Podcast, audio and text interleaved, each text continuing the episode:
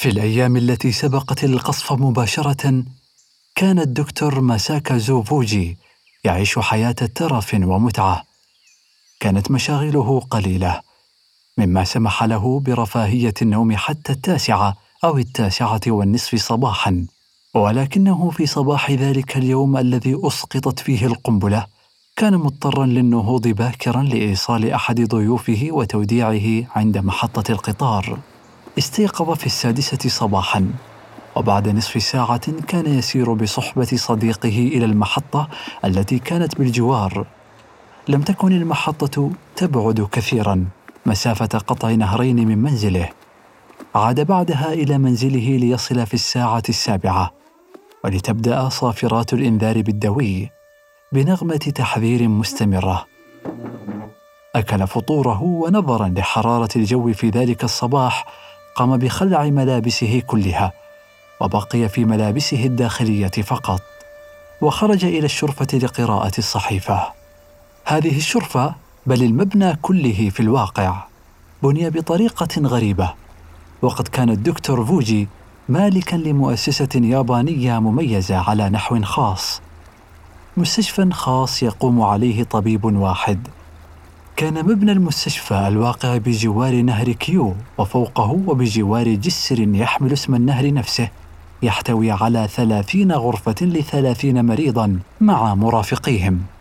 فقد كان العرف باليابان يقضي بأن المريض متى ذهب إلى المستشفى فإن واحدا من أفراد أسرته أو أكثر يتبرع للذهاب معه ليقوم على خدمته بالطبخ والغسل والتدليك. ومساندته عاطفيا ونفسيا والقراءة له. ولولا هذا لانتابت المريض الياباني مشاعر التعاسة حتما. لم يكن لدى الدكتور فوجي أسرة وإنما حصر من قش خصصت للمرضى لكنه كان يملك انواعا متعددة من الأجهزة الحديثة. جهاز أشعة سينية وجهاز إنفاذ حراري بالإضافة إلى مختبر مميز. كان ثلثا المبنى رابضا على الأرض فيما يقف الثلث المتبقي مستندا على أعمدة خشبية فوق المياه المتحركة لنهر كيو. كان الجزء الذي يسكنه الدكتور فوجي من المبنى يبدو بارزا وغريبا بعض الشيء لكنه كان باردا في الصيف وكانت الشرفة التي تطل من النهر بعيدا عن مركز المدينة تعطي المراقب شعورا بالمتعة والارتياح وهو يشاهد منظر النهر الجاري والقوارب الذاهبة والآتية بطوله. كانت تمر على الدكتور فوجي بين الفينة والأخرى لحظات قلق وتوجس وذلك حين يرتفع منسوب مياه آوتا بفروعه فيفيض الماء. ولكن ظلت الأعمدة الخشبية التي يقوم عليها المبنى صامدة وقوية بما يحفظ للمبنى استقراره وثباته. ظل الدكتور فوجي عاطلا نسبيا عن العمل لمدة شهرين إذ إنه في يوليو. ومع تناقص عدد المدن التي لم يتم قصفها بدت هيروشيما على نحو متزايد عرضة لاستهداف مؤكد. الأمر الذي حمله على ترك استقبال أي مريض خشية من أي غارة جوية محتملة تكون سببا في وقوع حرائق يكون عاجزا معها عن إخلاء المستشفى. لم يتبقى لديه الآن سوى مريضين. امرأة من يانو عندها إصابة في الكتف وشاب في الخامسة والعشرين من عمره آخذ في التعافي من حروق أصابته جراء قصف مصنع الصلب الذي يعمل فيه والواقع بالقرب من هيروشيما. كان لدى الدكتور فوجي ست ممرضات لرعاية شؤون المرضى وكانت زوجته وأولاده في مأمن. فزوجته وأحد أبنائه كانا يقيمان خارج أوساكا. فيما كان ابنه الآخر وابنتاه يعيشون في ريف كيشو لكن إحدى بنات أخته كانت تعيش معه إضافة إلى خادم وخادمة كان لديه القليل ليفعله ولم يكن يحمل هم ذلك فقد ادخر لنفسه بعض المال فهو في الخمسين من عمره ثري ويتمتع بصحة جيدة وحياة هادئة ومبهجة وكان سعيدا بتمضية مساءاته في شرب الويسكي مع أصدقائه. لم يكن مسرفا في الشراب بل كان يشرب على نحو معقول ومن أجل مداوله الحديث. وكان قبل الحرب قد اقتنى عددا من أنواعه المستوردة من اسكتلندا وأمريكا ولكنه الآن راض تماما عن أفضل ماركة يابانية سانت ووري جلس الدكتور فوجي متربعا في ملابسه الداخلية على جزء نظيف من الحصير على الشرفة. ولبس نظارته وبدأ في قراءة صحيفة أوساكا أساهي فقد كان يحب متابعة أخبار أوساكا لأن زوجته كانت هناك. ثم رأى الضوء الخاطف بالنسبة إليه ولأنه كان ينظر في الصحيفة ووجهه منصرف عن مركز المدينة. بدا له الضوء أصفر فاقع الصفرة. بدأ في النهوض على قدميه مذعورا وفي تلك اللحظة التي كان يبعد فيها 1400 متر من المركز مال المستشفى من ورائه ومع صوت انهيار رهيب انهار المبنى في النهر وأثناء محاولته للقيام على قدميه سقط إلى الأمام ثم إلى الخلف ثم هوى من أعلى الشرفة.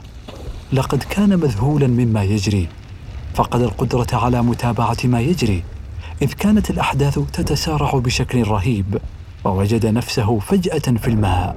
لم يكن لدى الدكتور فوجي وقت كاف للتفكير في أنه يموت قبل أن يدرك أنه لا زال على قيد الحياة محشورا بإحكام بين جذعين طويلين على شكل حرف في والذي كان يضغط على صدره بقوة مثل لقمة معلقة بين عودين كبيرين من أعواد الأكل تم رفعهما للأعلى. لم يكن في مقدوره التحرك لكن وعلى نحو معجز كان رأسه فوق الماء بينما جذعه وساقاه منغمسان فيه تماما. كانت بقايا المستشفى مبعثرة في كل مكان حوله في تشكيلة مجنونة من الأخشاب والمواد الممزقة وكانت كتفه اليمنى تؤلمه على نحو رهيب ونظارته قد فقدت تماما. في صباح يوم الانفجار كان الأب فيل هيلم كلينزوغر من جمعية يسوع في حالة واهنة نوعا ما فنظام الغذاء الياباني في زمن الحرب لم يلائمه وبدأت الضغوط النفسية تنال منه إذ كان أجنبيا في بلد باتت تتزايد كراهية أهله للأجانب فمع كونه ألمانيا إلا أن هزيمة أرض الآباء لم تلقى شعبية هنا. كان الأب كلينزوغر صاحب الثمان والثلاثين عاما يبدو كصبي ينمو بسرعة كبيرة. رقيق الوجه مع تفاحة آدم بارزة ويدين متدليتين وأقدام كبيرة. يمشي باضطراب ويميل في مشيته قليلا نحو الأمام. كان متعبا طيلة الوقت ومما زاد الطين بلة أنه عانى لمدة يومين مع صاحبه الأب شيسليك وهو قس أيضا من إسهال مؤلم طرأ عليه. وقد ألقى باللوم على الفول وخبز التموين الأسود الذي اضطروا لأكله. كان هناك قسان آخران يعيشان أيضا في مجمع البعثة والواقع في قطاع نوبوري تشو وهما رئيس الدير الأب لاسال والأب شيفر. ولحسن حظهما فقد استطاعا النجاة من تلك المحنة الموجعة. استيقظ الأب كلينزوغر في حوالي الساعة السادسة من صباح يوم إسقاط القنبلة وظل لمدة نصف ساعة إذ كان غير مكترث بالوقت نتيجة مرضه ليبدأ بعدها في قراءة القداس في مصلى البعثة. كان هذا المصلى عبارة عن مبنى خشبي صغير على الطراز الياباني ولم يكن يحتوي على مقاعد للجلوس. فالمصلون هنا معتادون على أن يجثوا على الأرضية المغطاة بالسجاد الياباني مستقبلين المذبح المزين بالحرير الفاخر والنحاس والفضة والزخرفة الكثيفه في صباح يوم الاثنين لم يكن هناك أحد من المصلين سوى السيد تاكيموتو وهو طالب في اللاهوت يعيش في منزل البعثة والسيد بوكاي سكرتير الأبرشية والسيدة موراتا خادمة البعثة. والملتزمة بنصرانيتها على نحو عميق. بعد الفراغ من القداس وبينما كان الأب كلينزوغر يقرأ دعاء الشكر. بدأت صافرة الإنذار بالدوي. أوقف دعاءه وتراجع هو وبقية العاملين في البعثة إلى أكبر مبنى في المجمع. هناك في غرفته في الطابق الأرضي على يمين الباب الأمامي ارتدى الأب كنزوغر زيا عسكريا كان قد حصل عليه عندما كان يدرس في مدرسة روكو المتوسطة في كوب والذي اعتاد ارتداءه أثناء التحذير من الغارات الجوية. وكان الأب كلينزووغر معتادا بعد سماع صوت الإنذار أن يخرج لينظر في صفحة السماء.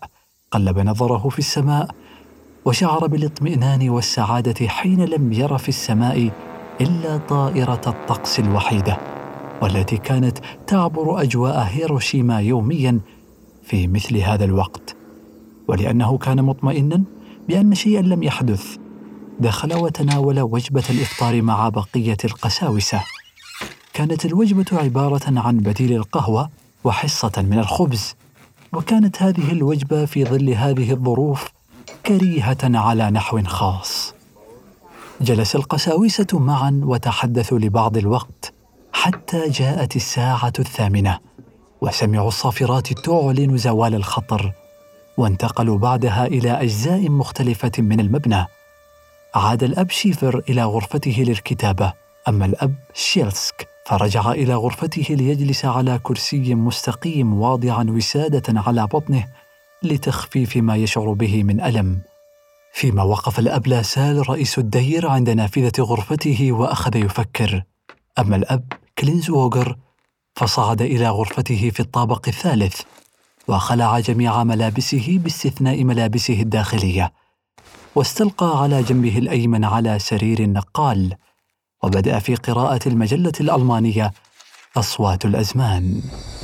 ثم ظهر ضوء رهيب وهو ضوء ذكر الأب كلينزووغر لاحقا بشيء كان قد قرأه في صباه حول نيزك ضخم يصطدم بالأرض. في تلك اللحظة كان لديه وقت إذ كان يبعد 1280 مترا من مركز الانفجار لفكرة واحدة فقط لقد سقطت قنبلة علينا مباشرة. ثم ولبضع ثوان أو دقائق أغلق على عقله تماما. لم يدري الأب كلينزووغر بعدها كيف خرج من المنزل. الأمر الذي كان واعيا به بعد ذلك أنه كان خارج المبنى يهيم في حديقة الخضروات التابعة للبعثة في ملابسه الداخلية. كان ينزف قليلا من بعض الجروح الطفيفة على طول جانبه الأيسر كما كان يتذكر أن جميع المباني حوله كانت قد تهاوت باستثناء بيت بعثة اليسوعيين وذلك بسبب دعائمه التي تم شدها وتقويتها والتي أعيد شدها مرة أخرى قبل فترة طويلة من قبل قس يدعى جروبر والذي كان مرعوبا من الزلزال. تذكر أيضا أن النهار قد تحول إلى ظلام وأن مرات سان مدبرة المنزل كانت قريبة منه وتصرخ مرة بعد أخرى ربنا اليسوع أشفق علينا.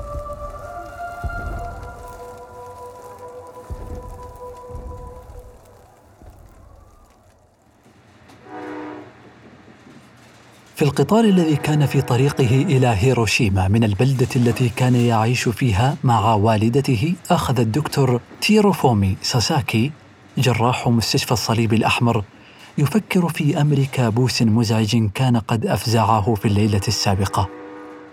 كان منزل والدته يقع في موكيهارا على بعد 48 كيلومترا من المدينة وكانت رحلته للمستشفى تستغرق منه ساعتان متنقلا بالقطار والترام. لم يكن مستريحا أثناء نومه طيلة الليل واستيقظ قبل ساعة من موعد استيقاظه المعتاد. كان يشعر بشيء من الكسل والخمول وأنه محموم قليلا وقد جعله ذلك مترددا بعض الشيء في الذهاب إلى عمله في المستشفى ذلك اليوم. لكن شعوره بالمسؤولية أجبره في النهاية على الذهاب. ذهب مستقلا القطار السابق لقطاره الذي اعتاد أن يركبه في أغلب صباحاته. كان الحلم مفزعا بالنسبة إليه على نحو خاص لأنه كان مرتبطا ارتباطا وثيقا في ظاهر الأمر على الأقل بحقيقة مزعجة. فقد كان يبلغ من العمر خمسة وعشرين سنة وقد أكمل للتو تدريبه في الجامعة الطبية الشرقية في الصين. وكانت عنده نزعة مثالية شعر معها بالألم لعدم كفاية المرافق الطبية لاحتياجات البلدة التي تعيش فيها والدته. وبدأ من تلقاء نفسه وبدون تصريح بزيارة بعض المرضى هناك في وقت المساء بعد ثمان ساعات كاملة يقضيها في المستشفى وأربع ساعات أخرى يقضيها في السفر ذهابا وايابا. وقد علم مؤخرا أن عقوبة ممارسة المهنة دون تصريح كانت شديدة. وعندما استشار أحد زملائه في هذا الموضوع وبخه بعنف وشدة. ومع ذلك فقد استمر في ممارسة ذلك. كان قد رأى في منامه أنه بجوار سرير أحد مرضاه من تلك البلدة ليفاجأ باقتحام الشرطة والطبيب الذي استشاره الغرفة. قبضوا عليه وجروه للخارج. وهناك ضربوه بقسوة ووحشية. كاد أن يقرر وهو في القطار أن يتخلى عن العمل كلية في موكاياهارا فقد شعر أنه سيكون من المستحيل الحصول على تصريح لأن السلطات سترى في ذلك تعارضا مع واجباته في مستشفى الصليب الأحمر. في نهاية المحطة استطاع اللحاق مباشرة بترام كان قد تحرك للتو.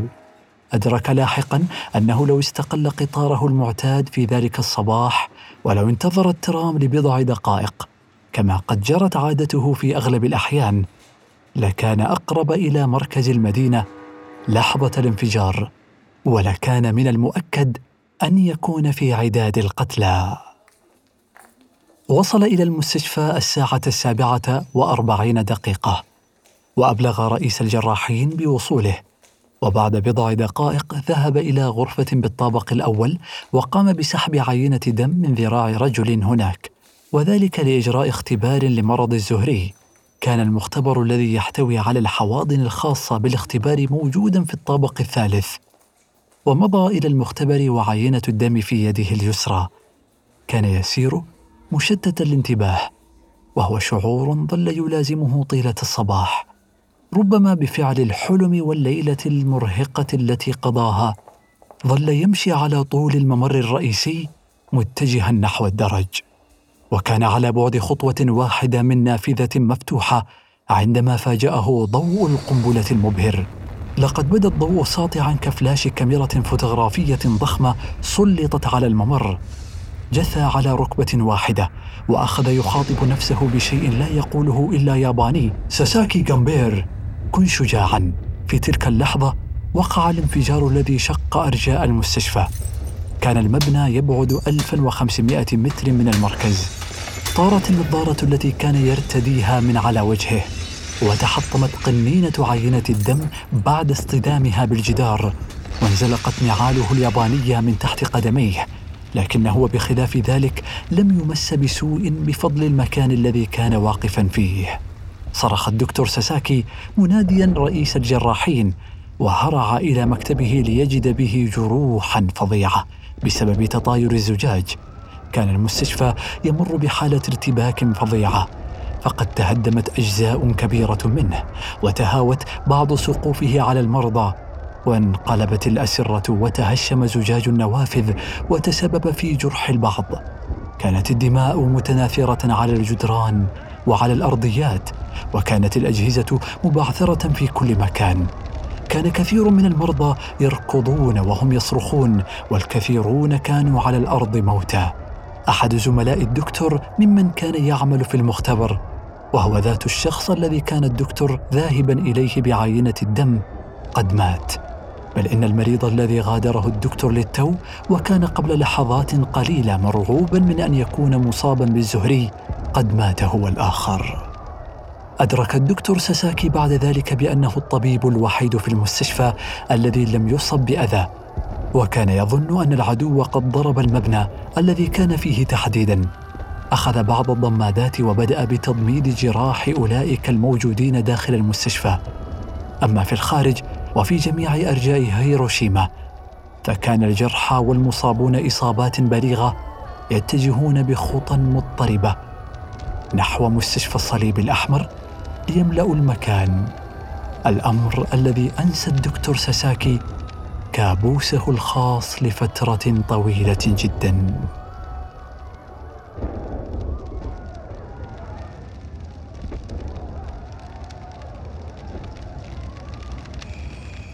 استيقظت موظفة مصنع الشرق للقسطير الآنسة توشيكو ساساكي في الساعة الثالثة من صباح اليوم الذي أسقطت فيه القنبلة وهي بالمناسبة لا ترتبط بأي قرابة بالدكتور ساساكي. كان عليها إنجاز مجموعة من الأعباء المنزلية المتراكمة. فقد أصيب أخوها البالغ من العمر أحد عشر شهرا باضطراب شديد في المعدة مما اضطر والدتها لأخذه إلى مستشفى تومورا لطب الأطفال ومرافقته مدة مكوثه هناك. كانت الآنسة ساساكي في العشرين من عمرها وكان عليها أن تطهو وجبة الإفطار لوالدها وأخيها وأختها إضافة إلى تجهيز وجبات يوم كامل لوالدتها وأخيها الصغير. حيث إن المستشفى ولظروف الحرب لم يكن قادرا على توفير الوجبات للمرضى فكان عليها تجهيز هذه الوجبات في فترة مبكرة. ليتمكن والدها الذي يعمل في مصنع سدادات الأذن المطاطية والتي يستعملها أفراد المدفعية من أخذ تلك الوجبات معه وذلك في طريقه إلى المصنع. عندما انتهت من إعداد الطعام وغسيل أدوات الطهي وإرجاعها إلى مكانها كانت الساعة تقارب السابعة. كانت العائلة تقيم في مدينة كوي وكانت رحلتها إلى مصنع القسطير والواقع في منطقة كانون ماتشي تستغرق منها خمسة وأربعين دقيقة وكانت مسؤولة عن سجلات الموظفين في المصنع. غادرت مدينة كوي في السابعة وبمجرد وصولها إلى المصنع ذهبت مع بعض الفتيات الأخريات من قسم شؤون الموظفين إلى قاعة المناسبات في المصنع. لقد انتحر في اليوم السابق أحد رجال البحرية البارزين والذي كان موظفا سابقا بالمصنع. حيث ألقى بنفسه تحت القطار. وفاة اعتبرت شريفة بما يكفي لإقامة حفل تأبين والذي كان مقررا أن يعقد في المصنع في العاشرة من صباح ذلك اليوم. قامت الآنسة ساساكي والأخريات بترتيب التجهيزات اللازمة للمناسبة في القاعة الكبرى للمناسبات وقد استغرق هذا العمل منهن حوالي عشرين دقيقة. عادت بعدها الآنسة ساساكي إلى مكتبها وجلست على كرسي المكتب. كانت بعيدة إلى حد ما عن النوافذ التي كانت موجودة على يسارها فيما يقف خلفها عدد من خزائن الكتب التي احتوت على جميع الكتب المشكلة لمكتبة المصنع. وهي كتب تم جمعها وتنظيمها من خلال إدارة شؤون الموظفين. استقرت في مكتبها ووضعت بعض الأشياء في درج. وقلبت بعض الأوراق ثم فكرت في محادثة الفتاة التي عن يمينها قليلا. قبل أن تبدأ العمل على قوائم الموظفين الجدد والمسرحين والمغادرين للجيش وبمجرد تحويلها لرأسها بعيدا عن النوافذ امتلأت الغرفة بنور ساطع يعمي البصر. لقد شلت تماما من الخوف وظلت ثابتة في كرسيها من غير حركة لبرهة طويلة. كان المصنع يبعد 1460 مترا عن المركز. سقط كل شيء وفقدت الآنسة ساساكي وعيها. هبط السقف فجأة وانهارت الأرضية الخشبية للطابق العلوي وتحولت إلى شظايا وتهاوى الناس من أعلى. ليسقط السقف عليهم أما هي فقد انقضت خزائن الكتب عليها وأسقطتها محتوياتها على الأرض. وتسبب ذلك في التواء ساقها اليسرى بعنف من تحتها حتى كسرت. هناك في مصنع القسطير وفي اللحظة الأولى للعصر النووي تم سحق إنسان بواسطة الكتب.